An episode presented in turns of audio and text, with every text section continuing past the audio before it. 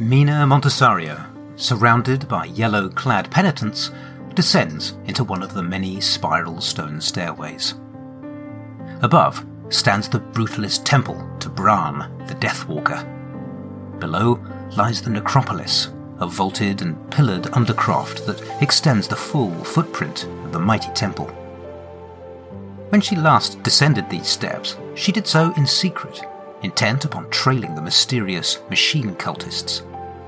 This time, she can barely move for pilgrims and members of the priesthood. Today is the holiest day in the Branian calendar, and this public ceremony of the necropolis, down among the dead, is perhaps its most sacred.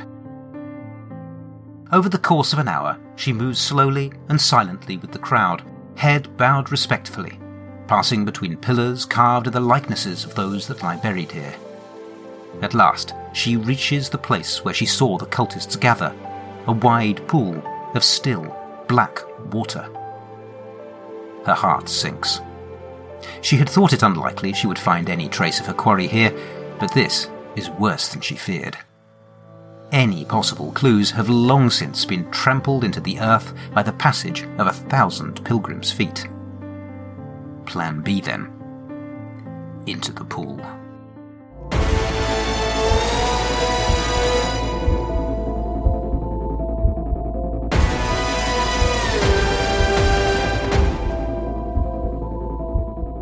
Hello and welcome to The Lone Adventurer, an actual play solo RPG podcast with me, Carl White. I will be your narrator, your game master, and your guide as we follow our hero, Mina Montessario, on her journey into the unknown. For this game, I will be using the D&D 5th Edition rule set, as well as a variety of other systems, tools, and tables as they take my fancy. Word of warning. The following scenes may contain mature themes and disturbing imagery. Listener discretion is advised. The adventure continues.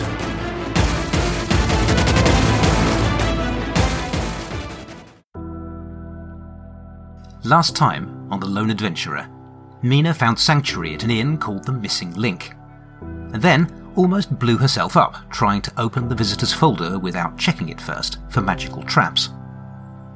Her dreams that night were troubled to say the least, and included victims of the fire in the spot and the corpse of her dead father. Despite this, she woke with new certainty as to her next steps and spent 2 days in a preparation montage. Before setting out on her mission, she checked in on a dead drop and was rewarded with a positive message from the Whisperer, or at least not a negative one, which with him amounts to about the same thing. Encouraged, she set out for the necropolis.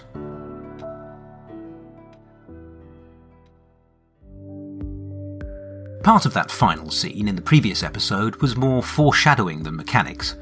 The metal man she was working on is not available to her yet as a class feature, and she had no chance of getting it working. But if she does make it to level 3, it will become quite important. She can only have 2 infusions active at once, and so she's kept her arcane gun, but dropped the magical box / bag of holding. She's replaced that with another magic item infusion, which we'll see in use shortly. The dead drop came about through a random event, which took place when I rolled doubles, asking the question, does Mina get 2 days to recover? The answer to that was yes. The random event was move towards a thread, and the thread I randomly selected was Resolve Trouble with the Whisperer. The Move Towards event in Mythic means I make progress towards, but don't achieve, my goal.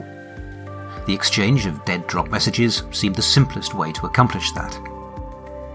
By contrast, the other random event I rolled in this scene did close off a thread. At the very start of the scene, my adjustment check revealed an interrupted scene. The event turned out to be Close a Thread, and the thread that I had to close was Explain the Explosion in the Sky. That didn't seem important enough to base a whole scene around, and so instead I tossed it in as an aside later in the scene. Sometimes changing the order of the results Mythic gives you can help create a bit more of a coherent narrative. Right, that's enough of that. Let's find out what awaits Mina in the inky depths.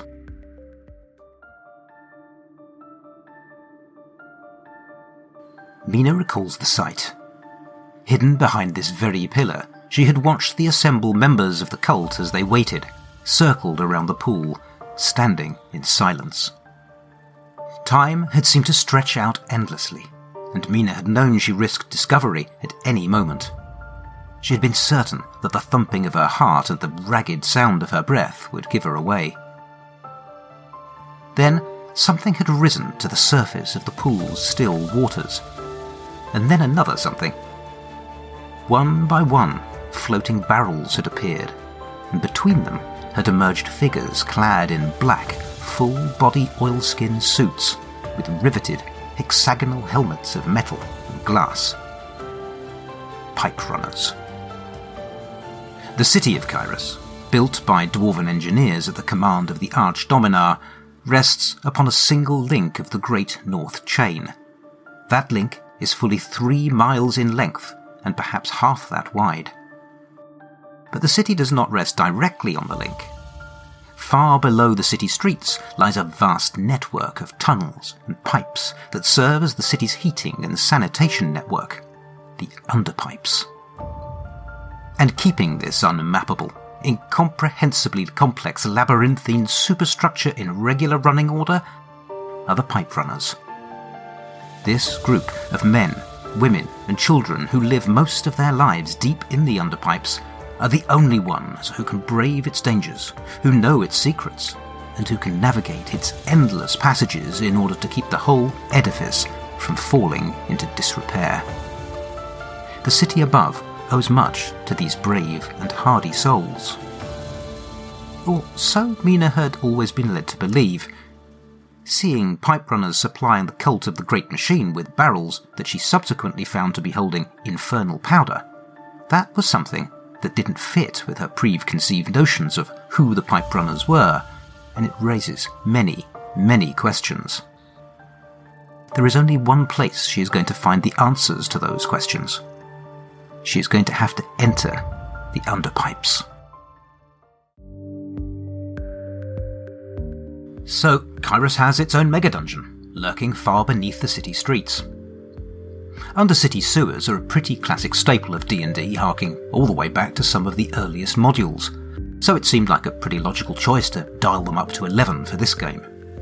We need some dungeon to go with our urban. The Underpipes are also canon, based on previous gaming in this setting. Of course, I had absolutely no desire to draw out an insanely complex, multi-level, 3-mile by 1.5-mile mega-dungeon, and so instead I turned to a tool that I first heard about in Season 1 of Me, Myself and Die, a little book called The Perilous Wilds.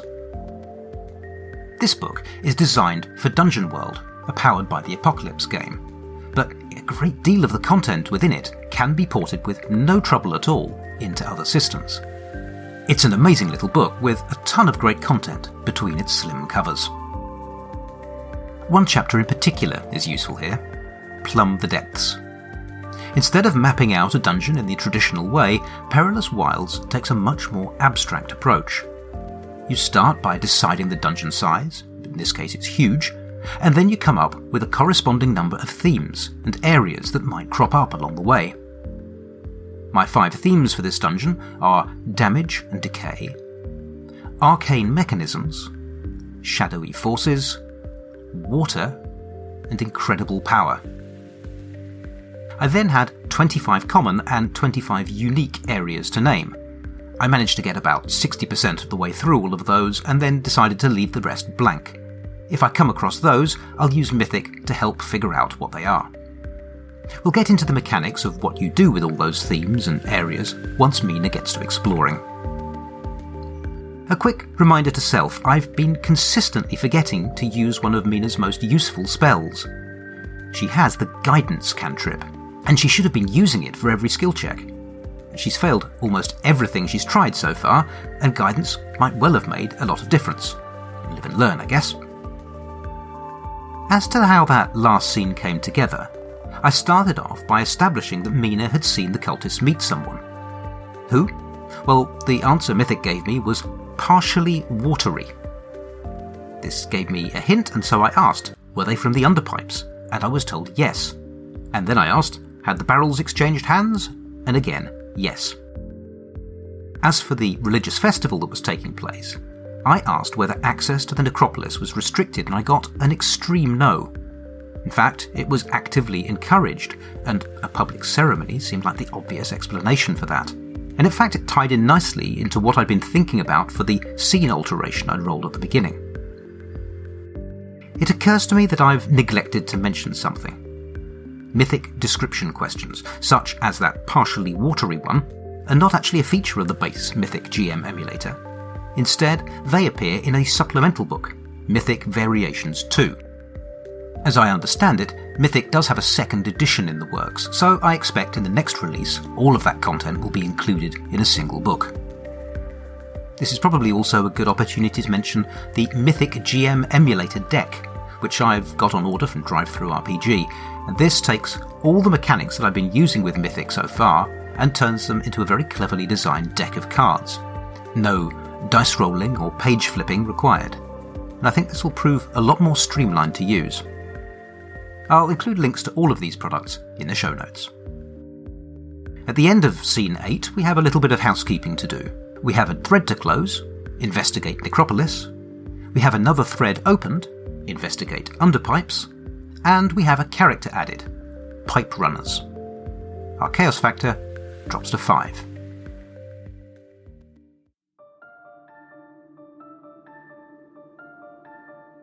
She has to wait for what seems like an eternity, but at long last the crowds begin to thin out, and finally she's alone. As Mina stands by the water's edge, she presses a stud in the brass collar she's fastened around her neck. There's a brief glow of arcane power, and then a faint, translucent bubble of energy coalesces over her head. If she's crafted the thing right, this little device should allow her to breathe freely underwater, pretty much indefinitely. Finally, she twists one of the buttons on her greatcoat, and it begins to glow with a warm yellow light. As a light source, it has limited luminosity and range, but it will be better than nothing. That's it. No putting this off any longer. It's time to take the plunge. She's expecting the water to be icy cold, but as she slips beneath the surface, she's surprised to discover it's actually quite warm. It is, however, black as night down here. Her feeble light barely illuminates 10 feet ahead of her. The pool is also, she quickly realises, extremely deep. It takes her some time to find the set of metal rungs embedded in the stone wall, but once she does, she is able to pull herself down, hand over hand, ever further into the depths. There must be some sort of exit further down, she reasons. Those piperunners and their barrels had to have come from somewhere. She glances up, seeing the dim circle of the water's surface far above, and she experiences a momentary feeling of déjà vu. She's so lost in speculation that at first she barely registers the dull orange glow below her. By the time she is fully focused on it, the single glow has split into two and is approaching her at an alarming pace. Belatedly, recognising the oncoming danger, she fumbles at her belt for her dagger and pulls it free just as two writhing serpentine forms, glowing with an inner heat, zero in on her. She thumps at the metal cuff on her wrist, and a set of interlocking metal plates spirals out, forming a small, circular shield. The pair of blazing snakes, shrouded in steam and bubbles, circle her for a moment. The water around her grows noticeably hotter. Then they strike, first one and then the other, fangs glowing red with heat in the churning water. Although she is able to fend off their bites, one catches her with its superheated, serrated tail as it passes, and she grits her teeth at the searing pain. She slashes at it in retaliation, and her blade makes contact. The snake corkscrews away, leaking what looks like magma. That blow comes at a cost. Getting in close enough to strike these creatures hurts. The heat these things are giving off is intense. Mina shrieks, the sound amplified by the bubble of air over her head. She had taken her eye off the other snake for barely an instant, and it takes advantage of the momentary distraction. Its fangs sink into her thigh, instantly cauterizing the wound, and it locks on, wrapping its burning body around her leg. Flesh sizzles. She stabs at the snake repeatedly, desperately, gasping in relief as the savage thing finally falls away. Dead. Her relief is short-lived. The second snake plunges its own fangs into her arm just above her shield. The heat is unbearable, but she plunges the knife into the squirming, thrashing beast again and again until finally it falls away, the bright body fading, first to a dull red and then to black as it drops away into the darkness. Adrenaline surging through her body, Mina forces her breathing to slow and continues her slow descent. This deep, she can start to feel the crushing pressure of the water. At last, she reaches the bottom of the stone shaft. By the dim light of her coat button, she is able to make out the heavy metal door embedded in the shaft wall. It has a wheel lock. Turning the wheel takes all her strength, but she is able to open the door and enter a small metal chamber beyond. She tugs close the door behind her and then opens another, similar door in the far wall. The water that had filled the chamber pours out into the dimly lit, pipe-lined corridor beyond, draining away into floor gratings. Mina steps out and into the underpipes. So, our first spot of dungeon crawling, using the Perilous Wilds dungeon generation rules. It's probably worth explaining a bit how that works. Each time Mina explores a new area, I'll make a d12 roll on the location table, and that will tell me whether I've come across a common or a unique area, and whether it's themed, and whether there's a danger or a discovery present. For Mina's first delve into the depths, I first checked for any scene alteration, and found there was one. I discovered her route would be flooded, as that seemed to make sense in the context, particularly when my dungeon creation rolls gave me the discovery of a shaft. That meant this pool would be really deep. It also gave me a danger. And rolling on the danger table, I discovered I'd encountered a creature looking for food. With further rolls on more tables, I found I was looking at a snake with the elemental trait of fire. Knowing that there was just such a beastie in the monster manual, I used that. It did beg the question, why would there be fire snakes underwater? But I figured, what the heck, they made a pretty cool guard dog, best probably not to overthink it. I then had to figure out how tough the encounter would be, and for this I avoided the terrifying encounter building maths in the Dungeon Master's Guide and instead used Cobbold Fight Club, which told me that one snake would be an easy challenge, two would be hard and three would be deadly. I randomised the result and I got two snakes. And I'm glad. That was a pretty tough battle for Mina. I think three might well have been too much for her. Water combat was both a benefit and a hindrance for Mina. On the one hand, she gained resistance to fire damage, but on the other, the only weapon she could use without incurring disadvantage was her dagger. And the way I've built her, her weapon attacks will suck until she reaches next level. The battle highlights a bit of an issue with 5e. Combats can sometimes turn into a bit of a war of attrition, as each side repeats the same most optimal tactic until the other side is dead. This is the main reason I spent so long thinking about which system to use for this game. As I mentioned in Session 0, I think there are better games out there for this sort of solo adventure than 5e, particularly when it comes to combat. Dungeon World, for example, can produce some really exciting, dynamic, cinematic battles with the way that it handles success, partial success and failure. The reason I ultimately didn't go down that route, and instead went for 5e, was mainly due to character creation and progression. I really loved the Battlesmith Artificer as a class, and was keen to try it out, and I couldn't find a way to replicate the interesting character flavour, build, and optimisation choices in any other system. I also figured I'd be narrating all the battles anyway, so I could hopefully add the cinematic aspects in there. On the topic of optimization, I'd be remiss if I didn't mention RPGbot.net. I've used his site for ages, and have recently started listening to his podcast, and his stuff's great. Some folks have a bit of a problem with character optimization, possibly because of some of the crazy excesses of 3.5, the Munchkin era, But I think as long as you're not building something that goes against the spirit of the rules, or that is going to impinge on other players' fun, less of a challenge in a solo game, I think that optimising characters can be part of the fun of D&D. Anyhow, Mina survived her battle, but it was not plain sailing. She's down to 25 of her 38 hit points after that battle, and has used one of her 2 healing surges. With the chaos factor dropping to 4, hopefully things will be a bit calmer in her next scene. But we're going to have to wait until next time to find out.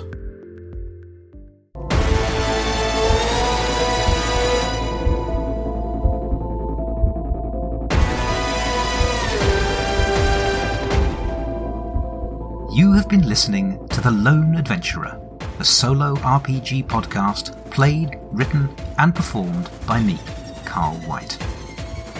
If you've enjoyed this episode, please consider leaving a 5-star review on iTunes or telling your friends. It really is a huge help. You can find show notes at theloneadventurer.podbean.com. I'll include any links mentioned there, as well as my interactions with the Mythic GM emulator and any other mechanics information. Mina's story will continue in the next episode of The Lone Adventurer. Thank you for listening.